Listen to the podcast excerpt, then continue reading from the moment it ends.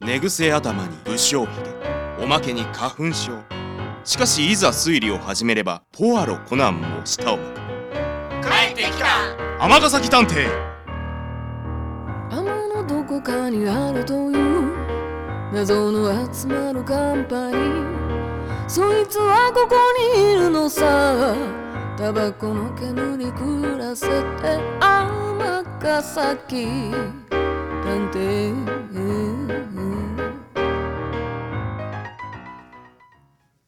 第81話「怪しい隣人」後編こんにちは園田啓太ですハンサムさんが事務所の外で偶然出会って連れてこられた宮内さんという女性が今回の依頼人です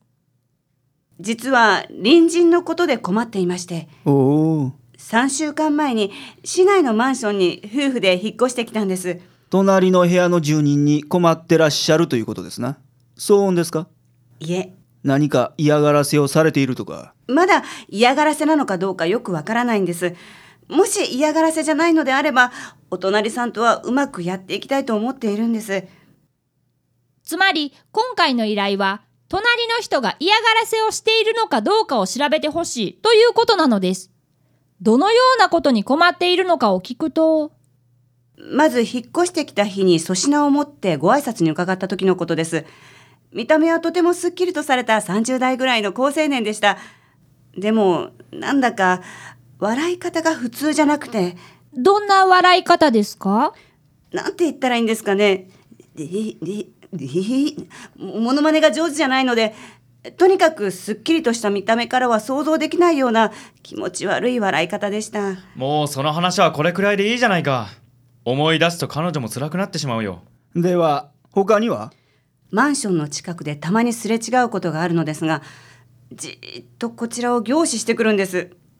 こちらから挨拶をすると返してくれるんですが気づかないふりをするとそのまま何も言わずに通り過ぎていくんですちょっと気持ち悪いですね。それからベランダでつぶやいているのが聞こえてきまして今は何してるのかねお家の中が気になるねってここまで聞いただけでも不審な点だらけなのですが、極めつけが、この前買い物から帰ってきたらうちの玄関前で彼が鍵穴をガチャガチャやっていたんですえ私の姿を見つけると「いえこれこれがその」とかなんとか言いながらその場を去っていったんです私怖くてというわけで、依頼人宮内さんの隣人について調査することになりました。ちなみに、ヘッポコさんがメガネを割ってしまったらしく、人の見分けもつかないような状況だそうです。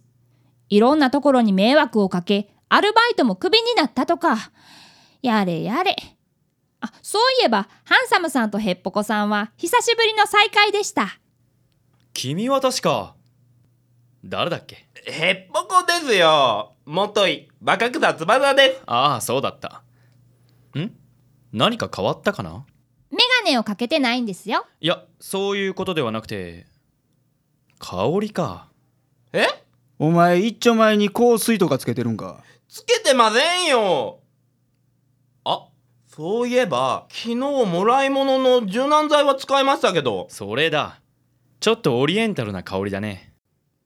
さすがハンサムさんです。柔軟剤の香りの違いにまで気づくなんて。まあ、それはいいとして。とにかく、メガネのないヘッポコさんは戦力外もいいところです。今回の調査には断固として参加させません。さてとにかく現場に行ってみるかそうですね。 JR 塚口近くのマンションかあの、先生、なんやもし依頼人の隣人が本当に嫌がらせをしているとしたら、宮内さんはどうするんですかねやっぱり警察に言うんでしょうかどうやろな聞いてる内容だけでは警察が動くようなことはなさそうやしなじゃあご自分で嫌がらせしないでくださいって言うしかないんでしょうかどうかねお前依頼人が言えると思うか言ったところで嫌がらせなんてしていませんって白を切られるだけやろ嫌がらせをされても我慢して住み続けるか引っ越すかのどちらかしかないんちゃうかそんな宮内さんは何も悪いことしてないのに不公平ですそういうもんやその不公平感に苛立ちが募って爆発したりな。だからご近所トラブルを甘く見たらあかん。大事件に発展することだってあるからな。宮内さんそんなことにならないですよねうん、そんな先のことまで考えてられるか。まずは目の前の調査に集中せ。ははい僕たちは JR 塚口駅近くのさほど大きくないマンションに到着しましたここの205やな。はいそして例の隣人の部屋は204ですポストに名前はなしと。隣人の名前がわからないんですよね表札もなくてご挨拶に伺った時に「なんとかです」って名乗られたんですけど聞き取れなくてでもなんか聞き返しづらくて結局いまだに名前もよくわからないままなんですまあ、調査しているうちに判明するやろ。ほな、行くか。はいあああれどうした向こうから歩いてくるのヘッポコさんじゃないですかんほんまや。調査に参加したくて僕たちのことつけてきたんですかねあいつの尾行に気づかへんほど俺は鈍くないぞ。偶然や。隠れろ。と言っても隠れる場所が幸運にもあいつ今メガネかけてないからこっちのこと見えてへんやろ。とりあえず後ろ向いとけ。近所の子供を装え。ははいするとヘッポコさんはこちらを気にすることなくそのままマンションに入っていきましたはあなんとかなりましたねなんであいつのためにこっちが気使わなあかんねん。でもヘッポコさんどうしてこのマンションにさあな。先にあいつのことをつけてみるか。わかりましたというわけでなぜか先にヘッポコさんをつけることになりましたヘッポコさんはエレベーターに乗ったのでどこに止まるかを確認します先生3階ですよし、階段で行くぞ。はい僕たちはダッシュで階段を駆け上がりました2階へ上がり3階へ上がろうとしたその瞬間あれ先生先輩どうしてどうしてはこっちのセリフですよどうしたんですかお二人ともなんやねんお前。なんでエレベーターで登って階段で降りてくんねん。僕の部屋2階なんですけどメガネしてないから間違えて3階押しちゃったみたいでああなるほどえヘッポコさんここのマンションに住んでるんですかはいそうですよしかも2階なんですか何か悪いんですかいや実はそのおい、もしかして。今回の依頼がですね待て待て待て待て、ちょっと待て。おい、ヘッポコ。お前に聞きたいことが一つだけある。何でもどうぞお前、ベランダでなんか買ってるかえどうしてそれを実はちょっと前からヤドカリを買ってるんですよねうふんこれで全てわかった。え16時35分、被疑者確保。あちょちょちょちょっとちょっとな何ですか痛いということはえそういうことですかああ、犯人はこいつや。これで調査は終了。ボズ、戻るぞ。ははい何だったんですかもうつまり、全ての真相はこうや。依頼人宮内さんの隣人はヘッポコや。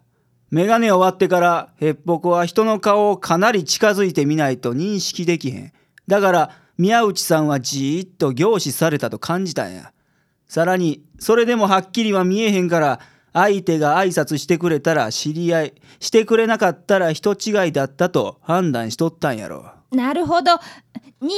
のドアの鍵をガチャガチャしてたのもああ見間違えたんやろ表札もないしなでそれを見られて恥ずかしくなって逃げたってことやろなベランダで「今は何してるのかなお家の中が気になるな」って言ってたのは飼ってるヤドカリに話しかけてただけや気持ち悪い笑い方はもともとやもともとですねちなみに柔軟剤が変わっていたのは宮内さんが挨拶に持って行ったのが洗剤セットやったんちゃうかそれ使ったんやろそんなところまでさすが先生ですさあ報告やというわけで依頼人の宮内さんをお呼びしましたあのさんなんだいなんでお前がおんねんそりゃあレディが心配だからさそれでどうだったんでしょうかやはり嫌がらせでしょうかいえどうかご安心ください全く嫌がらせではありません本当ですかええ隣人の男は眼鏡がないと何も見えなくてどんくさくてベランダでなぜかヤドカリを飼っていて非常に気持ち悪い笑い方をするというだけの人間です十分変な男じゃないかしかし嫌がらせをするような男ではないと思いますどうしてわかるんですか友達でもないのに。ええ決して友達ではありませんまあ彼の行動には全てそれなりの理由がありましたからなしかしもし嫌がらせではないにせよレディはこれからも嫌な気持ちを抱えたまま過ごしていかなくちゃいけないそれは辛すぎるよあ、でも、いくつかの問題はもうすぐ解消されると思います。ええあと2週間もすればじーっと凝視してきたりあなたのうちのドアをガチャガチャしたりすることはなくなるでしょそうなんですか2週間くらいでメガネ出来上がるそうなので。メガネ。うそれからベランダでつぶやいているのは飼っているヤドカリに向けたものなのでご安心をヤドカリ。あ、それでお家の中が気になるな、ですか。ただ気持ち悪い笑い方だけは残念ながら彼特有のものですからな個性だと思ってやってくださいまあ、それくらいなら我慢できそうです。すみません。めんどくさい人間ではありますが素直で人懐っこくてどこか憎めない男です人畜無害ですしまあそれなりに仲良くしていかれるといいんじゃないですか彼も喜ぶでしょうわかりました。そうします。きっと本当は信頼のおける人なんでしょだってやっぱり探偵さんのお友達なんでしょえそうだったのかい天崎くんんさあそれはどうでしょうなというわけで今回の事件は一件落着まったくヘッポコさんは本当に人騒がせな人です天ヶ崎探偵